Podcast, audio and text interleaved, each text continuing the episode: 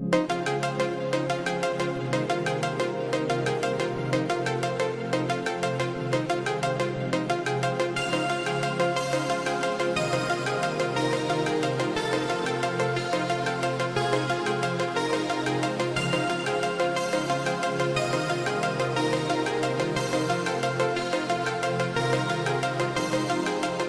Nagyon nagy szeretettel és tisztelettel köszöntöm az Asztronautika Podcast hallgatóságát első adásunkban. Köszöntöm résztvevőinket, főszereplőinket, Arnósz Istvánt, a Magyar Asztronautikai Társaság, a MANT főtitkárát. Szervusz István! Sziasztok! Valamint Dévet, akit az Impulzus Podcast műsorvezetőjeként ismerhettek. Szervusz Dév! Sziasztok, üdvözlök mindenkit! Ebben az első adásban a Magyarország és a Világűr című frissen megjelent MANT kötet ismertetését, háttérinformációit hallhatjátok, ennek kapcsán fogunk eh, beszélgetni. Az adásban elő fog kerülni néhány érdekesség a kötettel kapcsolatban, a saját benyomásaink, véleményünk, valamint egy kicsit így ráfókuszálunk erre a tényleg fantasztikus kiadványnak egy-egy pontjára, mert az egészet végigbeszélni, még végigolvasni is nagyon nehéz, vissza-vissza kell térni, tehát úgy mondom, egy kis ilyen mintavételezés lesz. De azzal szeretném kezdeni mindenképpen az adást, hogy egy kicsit így a benyomásokat, amikor elsőre kézbe fogtuk, mi volt. Dév, téged kérdezek, mert pont tegnap erről beszélgettünk, hogy, hogy azt hiszem, hogy mind a kettőnket lenyűgözött. Mit gondolt, mikor belelapoztál, mi volt az első? Képeken már láttam a kiadványt, tehát uh, tényleg uh, megfogni egy igen komoly, gazdagon illusztrált album, ami tényleg élmény kézbe venni, olvasni, a könyvespolcunkon tudni, használni még sokáig, és hát tényleg egy, egy, egy grandiózus munkáról van szó, egy nagyon nagy összefoglalásról. Már a tartomjegyzék végigolvasása is gyakorlatilag végigvisz minket azon a hatalmas munkán, ami ennek a kötetnek az összeállítása volt és István, te gondolom erről fogsz majd azért beszélni, de olvasóként is hatalmas tisztelet annak a több mint 70 szakembernek, illetőleg a, a, a szerkesztőnek, aki, aki ezt, ezt a hatalmas munkát vállalta. Ugye az űrkörkép kiadványok már néhány éve, ha jól tudom, igyekeznek lefedni a magyar ipari és szakmai intézményi hátterét az űrkutatásban részvevő cégeknek és szervezteknek, azonban egy ilyen átfogó, a történelmet, a múltat és a jelentést bemutató a magyar, magyarországi vagy magyar szakemberek részvételével zajlott és most is zajló űrtevékenységet, űrkutatásban való részvételt még egyetlen egy kiadvány sem foglalta össze így. Persze mondhatnánk az, az, az űrhajózási lexikont, az, annak is már vagy 40 év vagy megjelent, és szintén ugye Mant ha nem tévedek, most lehet, hogy itt pont történelmileg utána kellett volna néznem, hogy 81-ben az már a Magyar Asztronautikai Társaság volt, tehát a, a tudományos ismeretterjesztés és az űrkutatás fiatalokhoz való közelvitelét egyszerűen nem is tudnám máshogy elképzelni, és ha most valaki azt mondja itt a hallgatóink közül, hogy jó-jó, ez egy könyv, még akkor is egy gyönyörű album, egy lexikon, egy enciklopédia,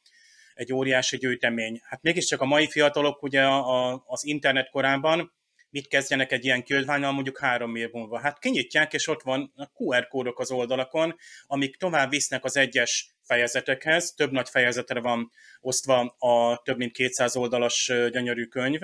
és az egyes fejezetek nagyon logikusan épülnek fel, úgy, mint egy, egy szép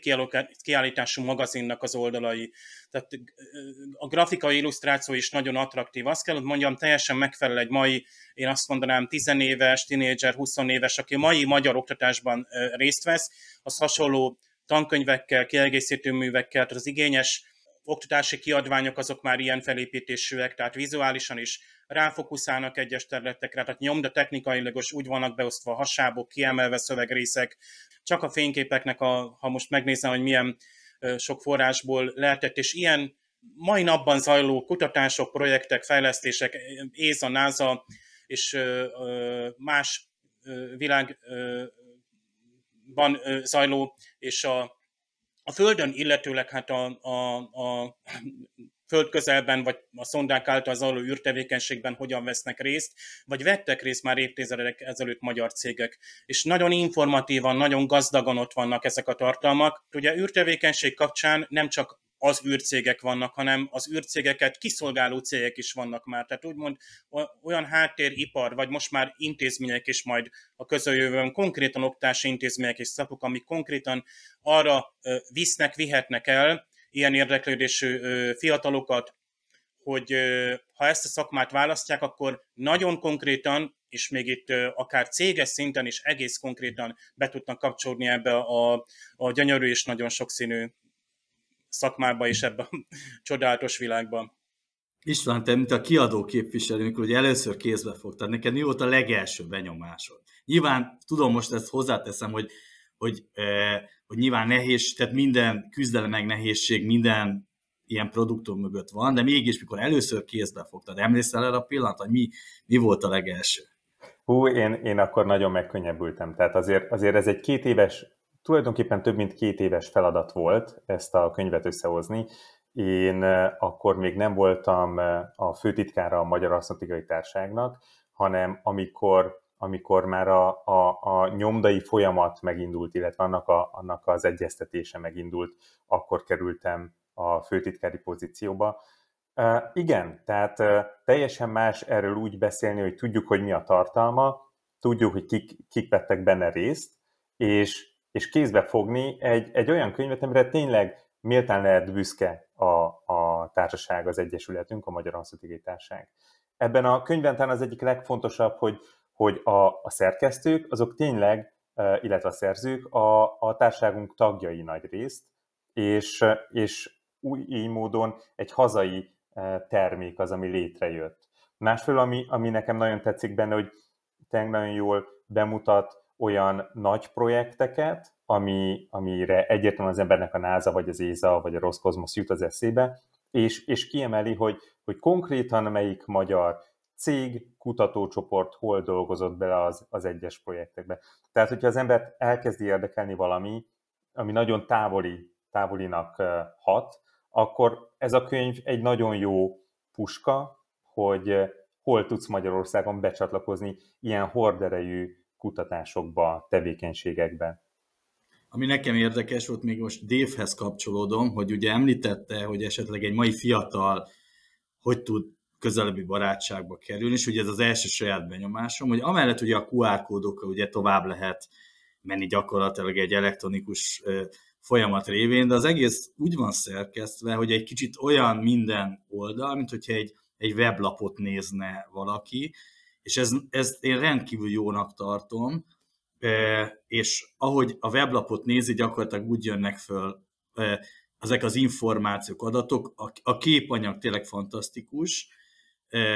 amellett tartalmilag azzal, hogy egy pont néztem, hogy mikor zárták le a kéziratot, egy, egy éves sincs a kötet. Tehát egészen friss információkat kapunk, és tényleg a másik, hogy szerkesztésében is most mondok egy példát, ugye itt említése kerültek a MANT kapcsán azok a nagy öregek, akik sokan még köztünk vannak és aktívak, dolgoznak, ismeretet terjesztenek, hogy például ez az arcképcsarnok, ahogy ők megjelennek, annak olyan tipográfiája van, akkor kicsit ilyen, hogy mondjam, felsőoktatási, tájékoztató tipográfiája van annak a résznek, ahol ugye bemutatja azokat az intézményeket, ahol ilyen jellegű űrtevékenység ö, oktatása folyik, ami rendkívül izgalmas, és most láttam még, ahol ez így össze van foglalva, azon túl, ami esetleg nyilvánvaló és közismert, mondjuk teszem azt mondjuk a BM-én nyilván az ember tiszta van, de itt meg ugye megjelennek azok az intézmények is, ami így kicsit úgy mondom, hogy második vonala. És ez így végighúzódik. Kettő az egyes azt mondom, hogy ugye itt nagyobb egységei vannak a kötetnek, és, és mindegyik úgy jelenik meg, tehát rendkívül módon profi volt a, a szerkesztése a tartalom mellett. Abszolút, abszolút. Tehát a, a főszerkesztőnk, aki végül is vállalta, hogy hogy akkor kézbe veszi az egész szerkesztési folyamatot. Hát, ta, tehát az, az szerintem már a könnyű része volt, hogy, hogy ezt ő és a, és a szerkesztő csapat úgy tördelte meg, hogy az a 21. század 20-as éveiben ez, ez, ez egy abszolút valós idejű, egy, egy kor elvárásainak megfelelő mű, de ami, ami még szerintem nagyon nagy kihívás volt, azért 69 a szakmájában elismert mérnökkel, kutatóval szót érteni, és mindenkivel máshogy érteni szót. Tehát ez, ez, egy, ez egy nagyon nagy, nagyon nagy eredmény szerintem, és ebben, ebben nagyon. Nem is véletlen, hogy, hogy a főszerkesztőnk, Simon Tamás, ő az MTA-nak a, a tudományos kommunikációs főosztályvezetője. Illetve, illetve én azt is kiemelném, hogy az, az szerintem egy nagyon nagy eredmény, hogy azért ez a könyv, ez, ez nem hagy ki senkit. Tehát, hogy ebben tényleg benne van a teljes magyar űrkutatás vertikuma. Éppen azért is tartott sokáig, mert lehetett volna egy jó könyvet írni ö, olyan, olyan cégekről és kutatóintézetekről, akiket ö, könnyű elérni gyorsan, meg lehet őket jeleníteni, esetleg már van náluk kéznél egy-két olyan képanyag, amit, amit könnyű felhasználni, vagy könnyű hozzájuk be, beszaladni, jó fotókat készíteni, de az igazi kihívás, hogy tényleg minden egyes kutató, minden egyes tevékenység legyen benne. Van benne olyan, olyan ö, szerző, aki, aki név nélkül, tehát gyakorlatilag csak, ö, csak írt valamit, és akkor nem a saját neve alatt írta, mert nem, nem volt erre lehetőség, olyan helyen dolgozott. És, és, és tényleg, hogy ezt, ezt össze, össze lehetett rakni egy konkrét oldalpárba minden egyes témát. És nem tehát a QR kód az nem véletlenül került az oldal jobb alsó sarkába. Egyrészt, mert az, a, az az anyag, amit, amit a főszerkesztő kapott, sokkal-sokkal-sokkal nagyobb volt, nagyon sok esetben mélyen szakmai, historikus áttekintéseket is tartalmaz, és a QR kódon megnyíló weboldalakkal, tehát a kis aloldalakon, ezek össze vannak szedve. Nem az eredeti kéziratok, de azoknak is egy kicsit feldolgozott verziója. Itt a cél az kicsit az volt, hogy, hogy középiskolai szinten ez már érthető legyen, hogy amikor az ember egy pályaválasztási döntéshez érkezik, akkor, akkor ez egyértelműen egy hasznos kiadvány legyen. Nagyon fontos ugye, hogy hol lehet esetlegesen elérni a kötetet, hogyha valaki most ugye fölkeltette még, elemezzük tovább, de most ugye ide értünk, hogy most teszem azt, hogyha egy diákot érdekel az űrkutatás, vagy valaki mondjuk a természettudományok, a műszaki tudományok iránt érdeklődik, hol tudja beszerezni. Ezt a könyvet meg lehet rendelni természetesen nálunk, illetve azért, ha az ember elmegy egy libribe, akkor nagy valószínűséggel ott is meg tudja szerezni a könyvet. De a www.man.hu weboldalon meg lehet rendelni, a, csak írni kell nekünk egy e-mailt, illetve nem sokára létre fog jönni a kiadvány.man.hu aloldalunk, ahol pedig a kiadványaink, az összes többi is fel lesz sorolva. Na, ez, ezek mindenképpen nagyon fontos és releváns információk. Azt javasolnám, ugye, hogy igazán, ahogy Dave említette az elején, hogyha csak az ember a tartalmi jegyzékre rápillant, ott is a bőséges a választéknak. Utána, most megint mondom, hogy a saját benyomásokat, hogy elkezdtem lapozgatni a kötetet, így a saját indítatásom kapcsán ugye elsősorban ilyen naprendszer kutatás, ilyen bolygótudományi vonalat kezdtem keresni, hogy akkor hogy beszélgettük, hogy esetleg kiemelek valamit, de ugye szinte ez is, hogy mondjam, szinte lehetetlen volt, mert az is annyira gazdag volt, hogy gyakorlatilag itt vívódtam egy fél órán keresztül, hogy, hogy melyik részt választam, hogy mi az, amit esetleg így, így ráfókuszálva. Én most személy szerint, hogyha most itt rápillantok, itt van mellettem is a, a kötet, hogyha most egyet úgy ki kéne emelni, ami így e, elsőre e, azt mondom, hogy első az egyenlők közül, hogy itt a üstökös témában két fejezet is foglalkozik a, a kométákkal, a kométáknak ugye az űrszondás kutatásával, azért rendkívül izgalmas, mert itt megjelenik az is, amit beszéltünk, hogy az űrhajózási lexikon, amit ugye nem mond kiadvány volt, ugyanakkor viszont az tény, hogy akik abba szerepeltek, az itt a Manta arcképcsarnokban szinte egy az egyben megjelenő személyek, hiszen ők az, akik az ugye az akkori keretek között, ugye 80-as években ennek a, az elkészítői voltak, tehát ez bármennyire, és úgy mondom, hogy ott szinte most ilyen hangzik, hogy fogjuk, és akkor egy alkoholos filcer átírhatnánk a kiadót, mert tényleg így van. És éppen ezért izgalmas a kötetben ez a, a, az üstökös kutatásos rész, mert megjelenik ez a múlt. Ugye egész konkrétan az 1900 80-as évek közepén a, Vega űrszondáknak a, a missziója, ami azt kell tudni, hogy szinte az orosz, ugye akkor még szovjet űrkutatásnak, ugye ez volt a, a, a, a, a, a nagy korszaknak az egyik a végső állomás, ami ugye talán a Phobos lehet még említeni, még kicsivel később volt, hogy a Marsra ment, de ez volt viszont amelyik az utolsó igen sikeres misszió volt, amelynek során ugye egyfelől a, a Vénuszt, másfelől a, a Héli üstököst vizsgálták, és azért kapcsolódik ugye ide, mert ebben igen jelentős hazai részvétel volt a KFK-i vonatkozásában. A kötet nagyon részletesen elemzi, hogy az ember erről ugye hall, ugye, ugye magyar szakemberek részt vettek, de nagyon részletesen leírja gyakorlatilag azokat a műszereket, berendezéseket, műszaki eszközöket, amiben részt vettek, ugye ezeknek a műszaki vonatkozásai, de nagyon sok természettudományt hozzátesz, hogy mi, mi történt, és rendkívül izgalmas, és nagyon lényeges, hogy ennél a missziónál tulajdonképpen úgy mondom, hogy első is volt, hiszen itt akkor több űreszköz is úton volt, és ez első Vega eredmények segítettek, ami ugye nagyon prompt előálltak, arra, hogy a többi űrszonda vizsgálatát elősegítsék, és ugye még pontosabb első közelképek készültek ugye az üstökös magról, és olyan közeli mérések, ami akkor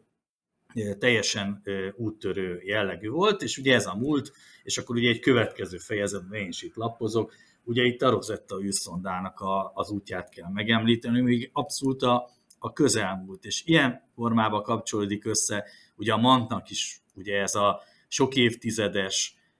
előzménye, a, ugye a, a, a jogelődje, ami ugye az egyik legpatinásabb hazai, úgy mondom, hogy tudományos, meg műszaki szervezetté is teszi, és az a jelen, ami ugye tagjaiban az űriparhoz való kapcsolódásában, meg a természettudományokhoz való kapcsolódásában megjelenik. Tehát én ezt, ezt mondanám azzal, hogy közben itt mondanám, hogy a Marstól kezdve számomra számtalan érdekes téma fölvonul, ezeket majd részletesen áttanulmányozom, meg akkor én is itt átváltok majd idővel az elektronikus felett, hogy akkor megnézegessem, hogy ilyen plusz információk vannak még. Esetleg ti mit választottatok? Dév, te mi volt az első? Vagy mi az, amit aztán azt mondom, hogy te választanál, amit legelsőként első vagy első helyre helyeznél így a saját érdeklődésed szempontjából? Nekem már korábban is, a, a magyar űr tevékenységről volt szó, vagy űrkutatásban való részvételről, akkor a, a, a maszat jutott eszembe, és ezek a kis műholdak, amik, amik rendkívül sokat tudnak, és ma már több cég is foglalkozik ezzel, és professzionális módon, akár úgy, hogy más cégeknek a, a berendezéseit a fedélzetére veszi, integrálja, szoftveresen, hardveresen beköti, tehát gyakorlatilag teljességgel biztosítja azt a, a, a keretet, egészen a felbocsátásig, a megfelelő, vagy Ariane Space, vagy bármilyen más űrcég által, hogy az a általában ugye földközeli pályákra mennek, ugye ez a LEU, ez a pár száz kilométeren belül ö, mocorognak ezek a műholdak, és általában ugye a Földet figyelik, és nekem ez különösen izgalmas, de ö, korábban én, hát, vagy 20 évvel ezelőtt, hát én hát amatőr műholdvadász ként tevékenykedtem, ami nagyon egyszerű, egy parabola antennával, ami egy ilyen polármontos forgató motorral volt felszerelve. Én hát szépen a, a közel 36 ezer kilométerre lévő Klárkövön, ugye a geostacionáris pályán lévő, hát távközlési műholdokat szkenneltem, több ilyen műholdvevő egységgel, analóg, majd később digitális módon, és már akkor azért nagy szó volt az, hogy már 1996-ban volt digitális műholdasadás, gyakorlatilag a kontinensen azt hiszem a másik volt, hogy Magyarországról egyébként egyszerű kereskedelmi televíziós tornák voltak, ugye a Donatello meg annak idején egy analóg műholdasadásként indult, tehát e, ez is olyan innováció, hogy már akkor ott voltunk ez is. Ez, ez egy ipari szektor, gyakorlatilag a telekommunikációs televíziós műsorszórás az, az inkább egy kereskedelmi tevékenység, de ugyanakkor nagyon drága tehát ennek az iparágnak tehát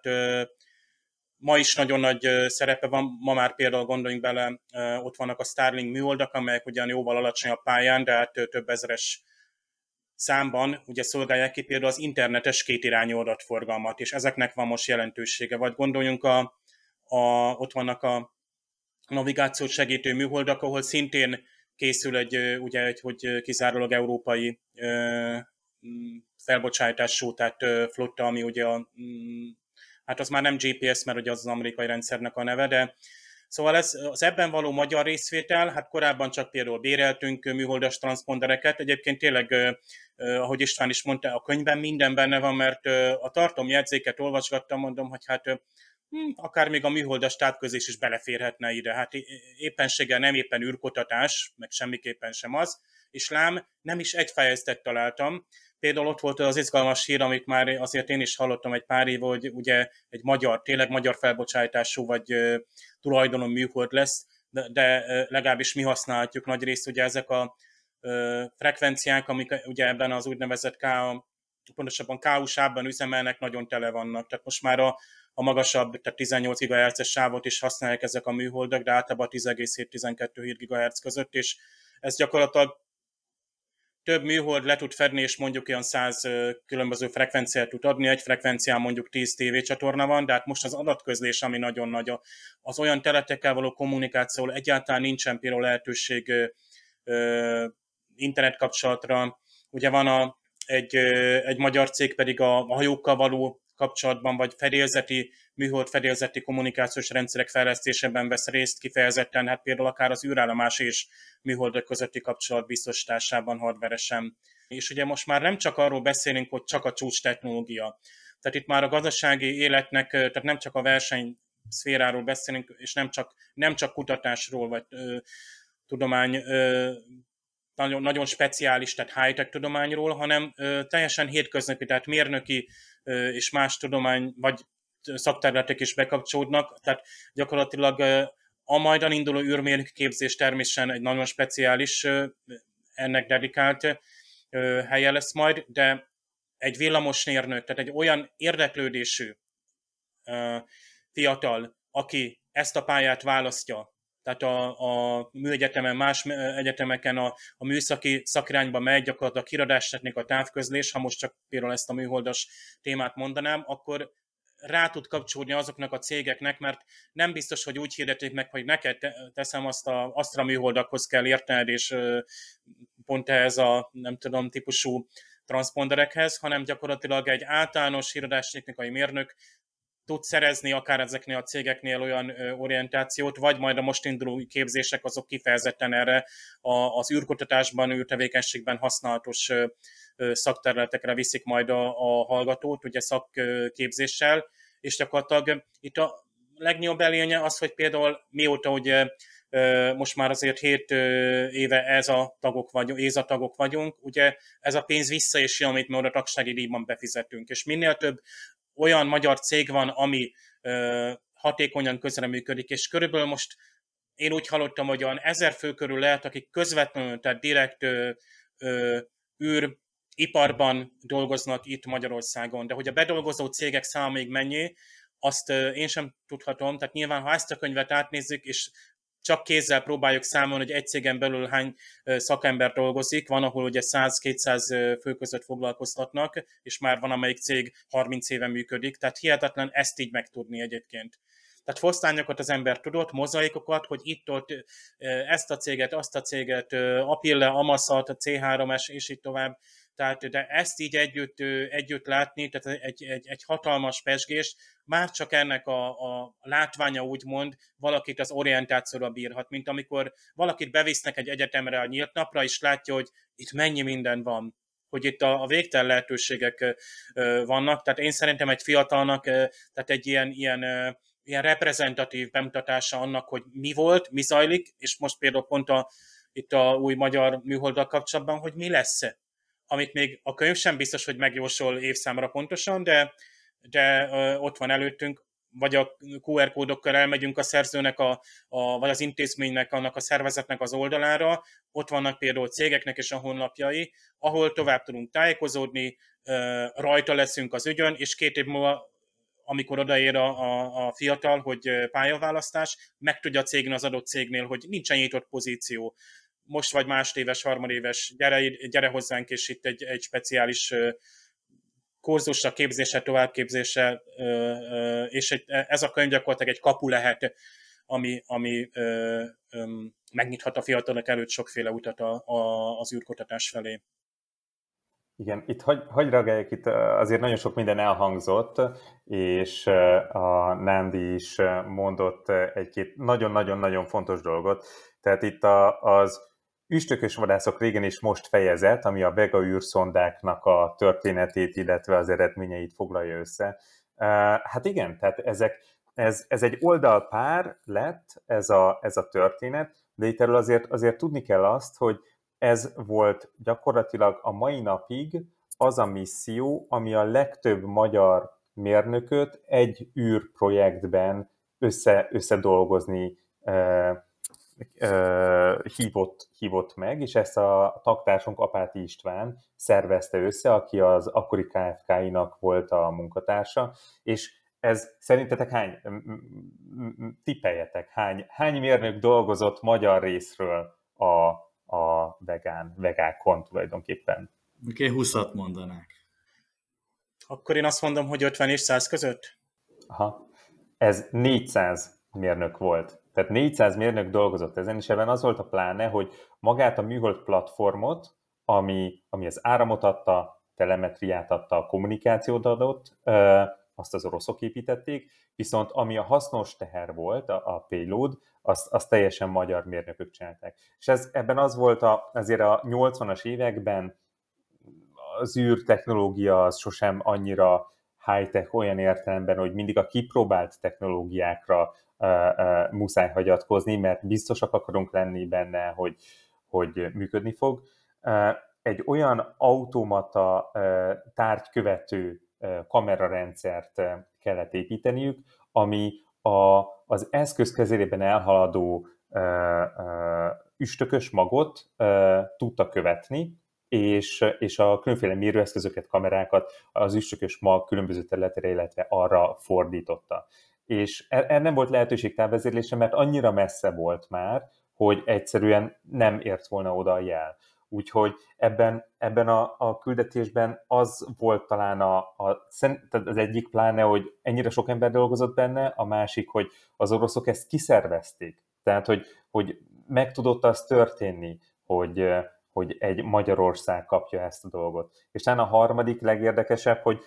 azért, azért ebben nagyon sokat bedolgozott a francia űrügynökség, és, és ilyen módon a fű alatt az Éza is, és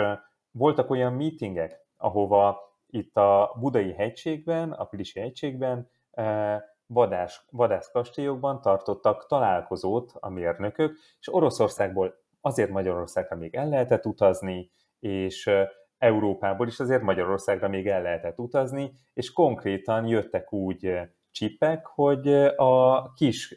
kézikönyvekből kivágták a papírlapot, és benne voltak a, az amúgy tiltó listán lévő eszközök, és azt építették be a KFK-in. Úgyhogy, úgyhogy az, azt látni kellett, hogy ez már, ez már egy, egy enyhülési időszak volt, ahol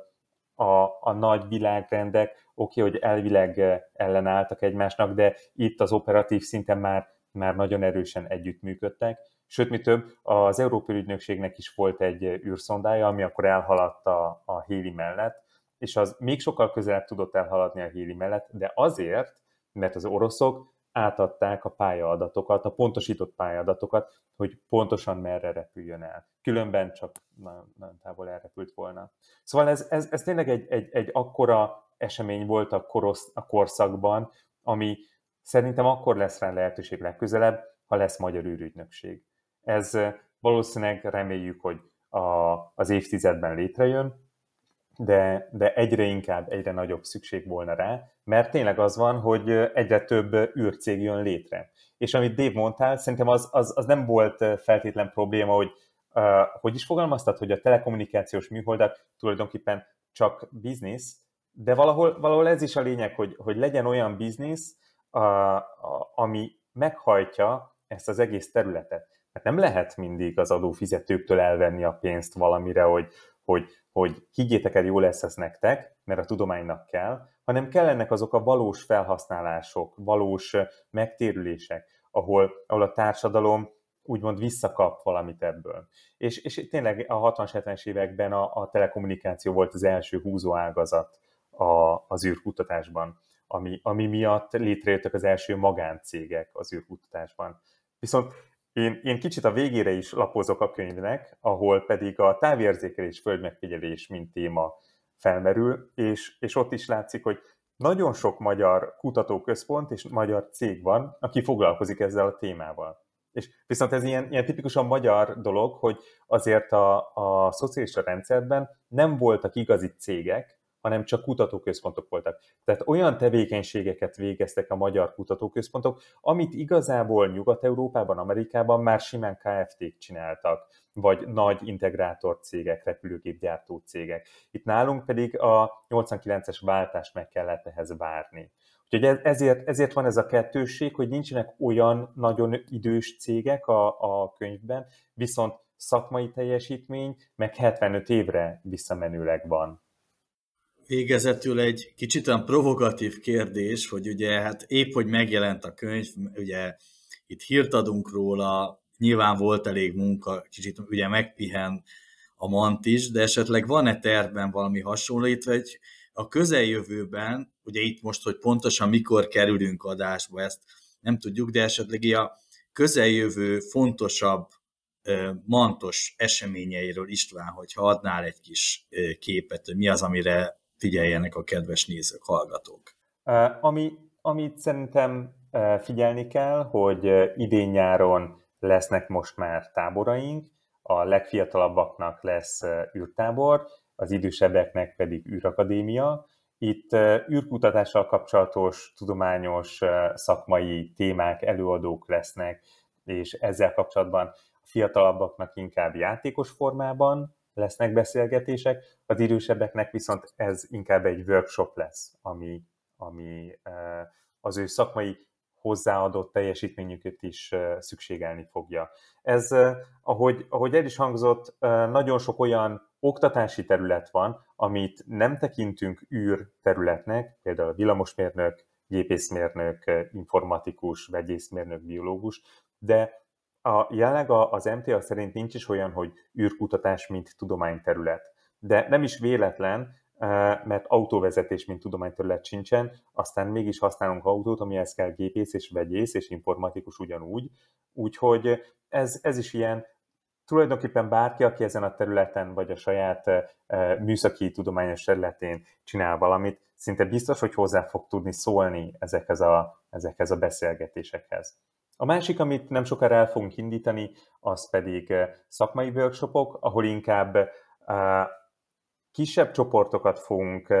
keresni, akik mélyebben érdeklődnek egy-egy technikai terület iránt. Például nagyon jó, nagyon jó, én, én, én abszolút támogatom azt, és látok nagyon sok olyan területet, ahol, ahol együtt örülünk annak, hogy leszállt egy SpaceX rakéta, és ez szerintem mindig öröm, mert ez jelzi azt, hogy van jövője a területnek, de vannak emberek, akiket érdekel, hogy de miért szállt le úgy, és számoljuk ki. És ilyen típusú kérdésekkel, ahol belemegyünk az adott technológiának a, a kérdéseibe, és egy kicsit rágódunk rajta, is fogunk rendezvényeket szervezni. Nagyon szépen köszönöm. Egyben köszönöm a beszélgetést, az ismertetést, illetve az információkat. Hát én köszönöm abszolút. Úgyhogy innen folytatjuk a következő adással. Arra kérem a kedves nézőket, hallgatókat, hogy figyeljék majd, mert az Asztronikai Podcast folytatódni fog. Köszönöm Arnóc Istvánnak, a főtitkárának. Köszönöm István a részvételt. Köszönöm szépen. Köszönöm Dévnek az impulzus bedolgozójának a gondolatait. Köszönöm, hogy itt lehettem. És üdvözlök én is mindenkit, Rezsabek Nándor voltam, a planetology.hu főszerkesztője. Találkozunk legközelebb az Asztronautikai Podcast következő adásában. Szervusztok, viszontlátásra!